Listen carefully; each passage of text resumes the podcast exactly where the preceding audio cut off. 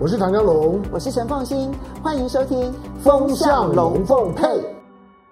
好，雅虎 TV 的观众大家好，周末快乐！今天我们聊两件事情，这两件事情我觉得对台湾的影响呢都很大。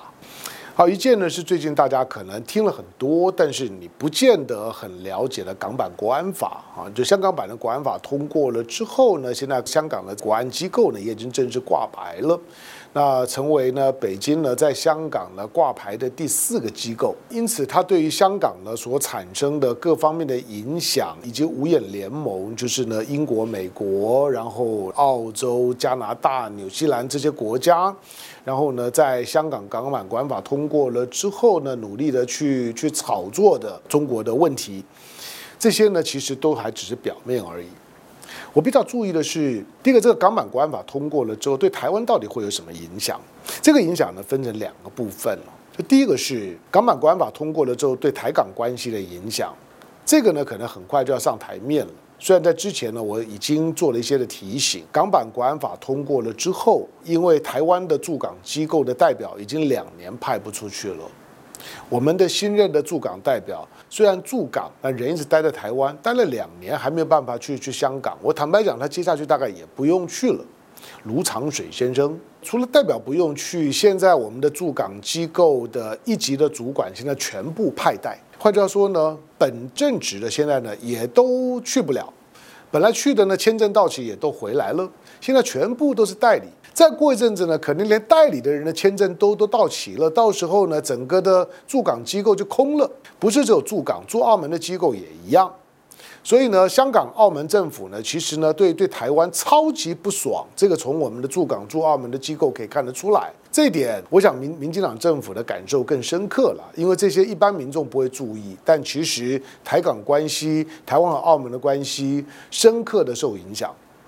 你要说台湾对香港、对澳门，其实关系是很密切的，某些方面也是很依赖的。你光看。台湾跟澳门、台湾跟香港之间的航班，在没有疫情的时候呢，那个真的是飞得乱七八糟、一塌糊涂。它基本上是地球上面最繁忙的一条航线。熟悉航空事业领域的人呢，大概都都知道，像台港航线呢，这么短的航线，一个多小时的航线，可是呢，却用最大型的飞机，那这种的波音七四七的这种巨无霸客机在在飞，还能够赚大钱的，只有台港航线。为什么？因为它载客率超超高，所以我一天用大飞机呢飞个几班呢都不亏钱。理论上来讲，那种超大的飞机飞短程航线呢，那个油耗呢是很不划算的。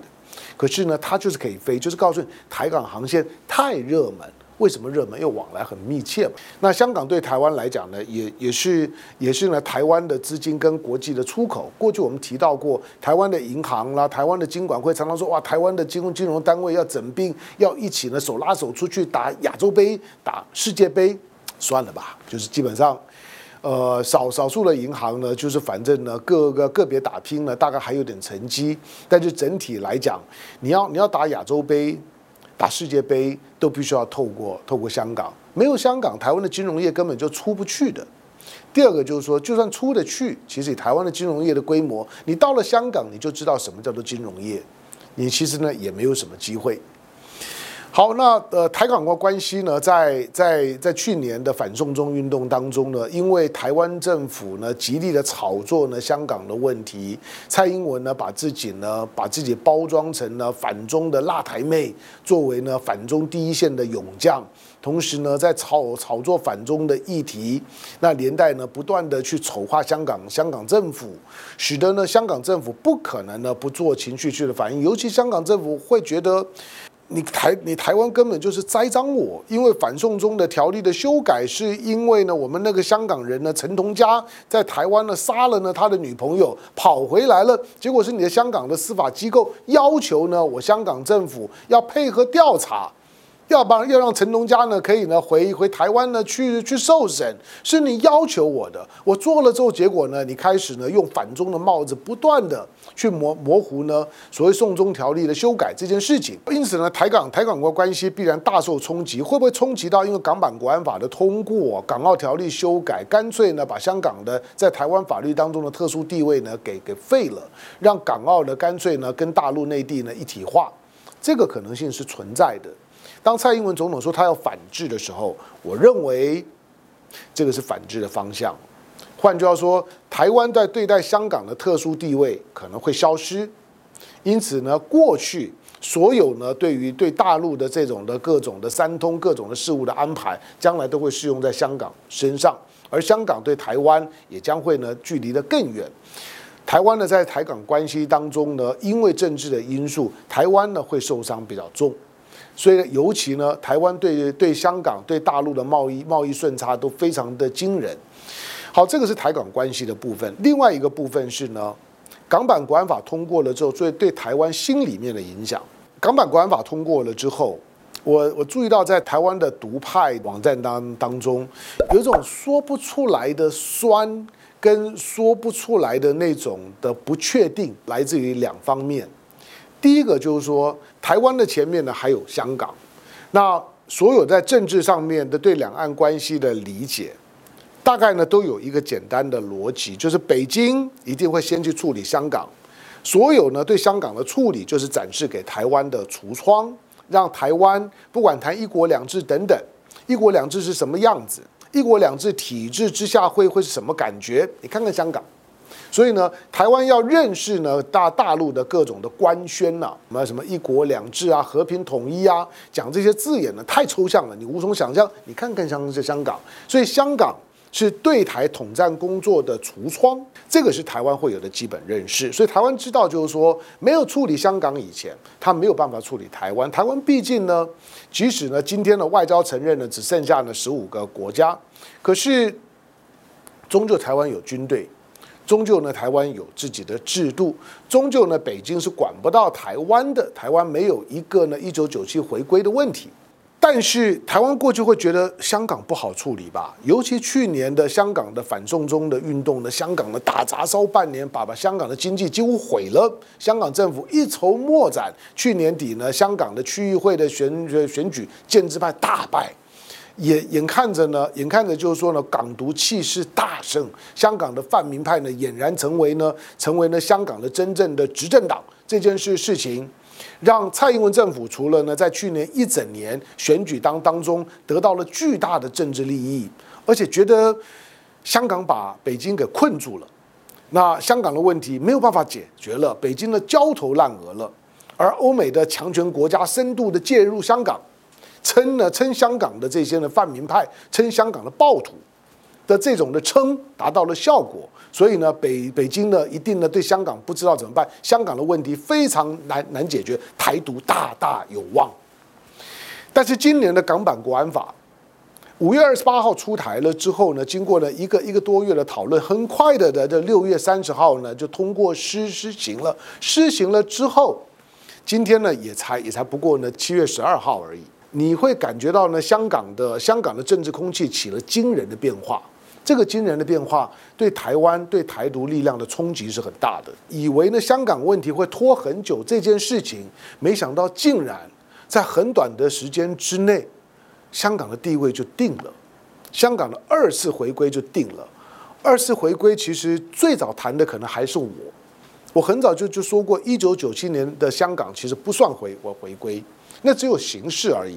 解放军驻港对我来讲，其实真根本不是重点。我说要彰显一个国家治理的主权的特征的，军队是其中之一而已。另外的两个，一个是司法，还有一个是教育，它比任何事情都要来得重要。当司法的主主控权不在你手里面的时候，你不要跟我说你在治理香港。当教育的内容当当中没有国民教育，只有公民教育，香港就是这样。香港过去的教育，透过呢过去的国学大师钱穆讲的，钱穆说，香港最大的问题就是香港只有市民教育，市民教育只有法治教育，可是他没有国民教育，所以香港的国家意识不见了。钱穆呢很早就讲过，就是说香港人给他的感觉就是他没有国民教育，所以他的国家意识呢非常的混乱，非常的飘移，而香港人长时间自我催眠，觉得国家意识不重要。香港所处的地缘位置怎么会不重要呢？香港如果不能够很快的去调整这一点，我之前讲过，香港不要以为自己会继续是亚洲金融中心，香港再继续下去，恐怕连做广东金融中心都有问题，还亚洲呢？短短的不到两个礼拜的时间，香港的政治地位竟然就确定了。去年的这个时刻，反送中如火如如荼的时候，不管是香港的在街头上面的暴徒，或者是呢台湾的民民进党呢去年所进行的政治炒作，都会认为香港的地位接下去会更模糊，北京的掌控力呢会更弱。那国际舆论的施压的结呃结果呢，香港呢会变得更脱离中中国，港独的力量呢会更大。结果就这两个礼拜的时间，突然间都定了。原来一个港版国安法就可以把香港的所有过去一九九七之后二十三年搞不定的事情，一个国安法通过了之后，通通都搞定。你看到的这些呢，什么美国、英国啦、加拿大啦等等的这些的强权国家，之前比手画脚、指指点点、再三警告，如果呢你通过港版国安法，我就要如何如如何。但是这种的恫吓会有用吗？北京就是过，而且那个港版国安法恐怕对大部分香港人来讲，仔细读过条文就觉得哇，比原来想象的更严厉。那是因为你对于所谓的国安法律的基本的精神跟立法的形式你不了解，其实各国都差不多了。那个港版国安法没有更 over，你看看台湾的国安国安的相关立法的法律你就知道了。但是这件事情呢，还有另外的一个影响。你以为不太容易达成统一的一个香港，要形成一个真正的回回归的那个政治气氛，原来这么容易，一个法就搞定了。在过去一年的时间里面。我们认识了很多的香港过去我们不太熟的人，什么四大寇啦，什么香港众志啦，什么港独的什么什么什么联盟啊等等，有的很年轻，二三十岁，有的有男有女，有老有有少，有不同的背景，有不同的旗号。总而言之，这些不同旗号的，他们的共同特征就是反中，而且看起来呢是有效的。那这些的旗号呢，都摆出来的就就是，尤其是呢，香港去年的这种的街头的暴力，这些暴徒，那些暴徒呢非常敢爆，敢报道就是说呢，去泼油、去烧人，然后呢去打警察，然后呢即使有有警察政报部队说跟警察打，然后呢到处的打砸烧，对金融体系、对商业服务业的各种的破坏活活动，完全。让香港进入到了近乎无政府的瘫痪状态。当然，那那是从镜头上面了。实际上面生活在香港来讲，虽然也觉得受到很大的干扰，但是会觉得还没有这么这么糟。可是总而言之呢，香港包括呢，你看占占领香港理工大学，然后呢那种呢俨然是一个一个城市里面的巷战的的感觉。香港曾经所有的反抗力量这么敢于反反抗。那种的反抗，他们所所谓的所谓的中国暴政，敢暴到这样的地步，所以呢，让台独得到了非常大的鼓舞，会觉得说，你看香港人都可以，我们也可以。你看呢，北京呢对香港呢这些的街头暴力一筹莫展，他连武警都没有进来，香港警察根本就压不住场面。所以，对台独本身成功的希望，去年一整年，为什么蔡英文拿到八百一十七万票？除了那种的芒果干的那种的销销销量大好，卖芒果干呢、啊，亡国感的时候呢，哇，那个销量太好，所以蔡英文得到非常多的选票。还有一个就是台独力量的军心大振，看到香港得到很大的鼓舞。但是没有想到这两个礼拜的时间，不管是暴徒。不管是不谋面的这些什么四大四大寇啦，香港众志的这些年轻人等等等，你好像呢朗朗上口叫得出名号，也就在短短的这两个礼拜里面，几乎都不见。我所谓的都不见的，并不是他们从地表消消失，他们都还都还在。但是呢，每个人用最简单的六个字讲：逃的逃，改的改。所谓改，就是说呢，改变说辞，改变立场。那逃逃逃的逃呢，就是有的呢，即使呢被限制出境，想尽办法呢都跑出去了。年年年轻人这么没有党头，前一年呢还在还在信誓旦旦的号召呢黑暴呢要上街，鼓励呢打砸烧。可是，一年以后呢，发发现呢势不可为，自己呢都先跑了，连香港众志呢瞬间呢都解散了。美其名呢是说呢，避免树大招风，所以呢每个人呢都化整为我为零，那是骗人。任何一个有理想性的政治团体，在这个时刻真的要诉诸于自己的理想，都不会有解散的动作，因为解散的士气打击太大了。好，那这些呢，香港的不管是不管是港独的广泛的这种的所谓的反中反中势力的瞬间瓦解。对于台湾的独派的心理阴影太大了，让所有今天呢也习惯在台湾的政治跟言论市场高唱台独的调子，觉得呢北京呢就说呢解放军呢不会打，不敢打。第二个就是说，如果真的要台独就打，我们呢一定就像我们苏贞昌院院长讲，拿着扫把跟他跟他拼了。你看到香港的这这这些曾经呢在香港街头打砸烧的这些瞬间都不见。七月一号呢，香港回归二十三周年的纪念日的时候，你以为呢，就是港版国安法施行通过之后的第二天，应该会有非常多的香港香港的民众呢会上街头，然后呢会像是去年一样，会去呼应呢这这些所谓的泛民派或者港独的力量，继续呢拿着美国、英国各国的旗号。大量的出现在各个地地方，而且呢，跟了香港的警察做各种的猫捉老老鼠式的街头巷巷战。你以为会出现那个画面，结果都不见。这个对于对台独的力量来来讲的精神面是一个非常大的打击。他在告诉你，就是说，相同的情况如果有一天发生在台湾的时候，你还相信你身边的同志吗？请问夜深了，那个曾经喊打喊杀的同志在哪里？今天呢，在街头上面当冲主的穷州哎，就是敢于冲、敢于喊打喊杀的，叫得很大声的。香港出出去年出现过一大堆呀、可是今年通通都不见。在台湾的，你还相信他吗？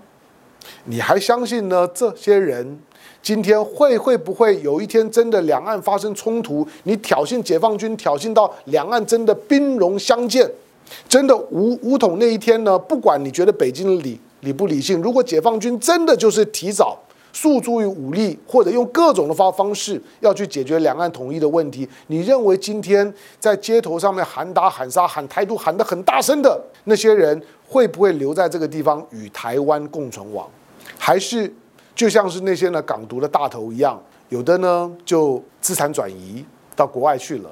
有有有的人说啊，我已经八十几岁了，家人希望我退我退休了，今天开始我不带我不再管政治了。也也有的呢更肉麻，说我从来没有反对一国两制啊，我没有主张港独啊。你曾经的那种的那种的让让香港的反对力量寄予厚望的那些人的嘴嘴脸，瞬间都变了。所谓的色厉内荏，去年我看到你。那种声色俱厉的样子，今年呢，我看到你的那种的龟缩逃避的样子。整个的港独势力在七月一号那一天，所有的上街头的，虽然台湾的媒体、香港的媒体呢，号称呢上万人、数万人没有啦，有个几几千人、一两千人、两三千，顶顶多大概就那个数而已。而且绝大部分的人都收敛了非常非常的多。你可以讲，就是香港的去年的反送中的那些的力量。已经彻底的瓦解。那你认为台湾的在台湾内部选举的时候喊打喊杀的，一直在告诉你两岸不会有战争，台独不会有风险的那些人，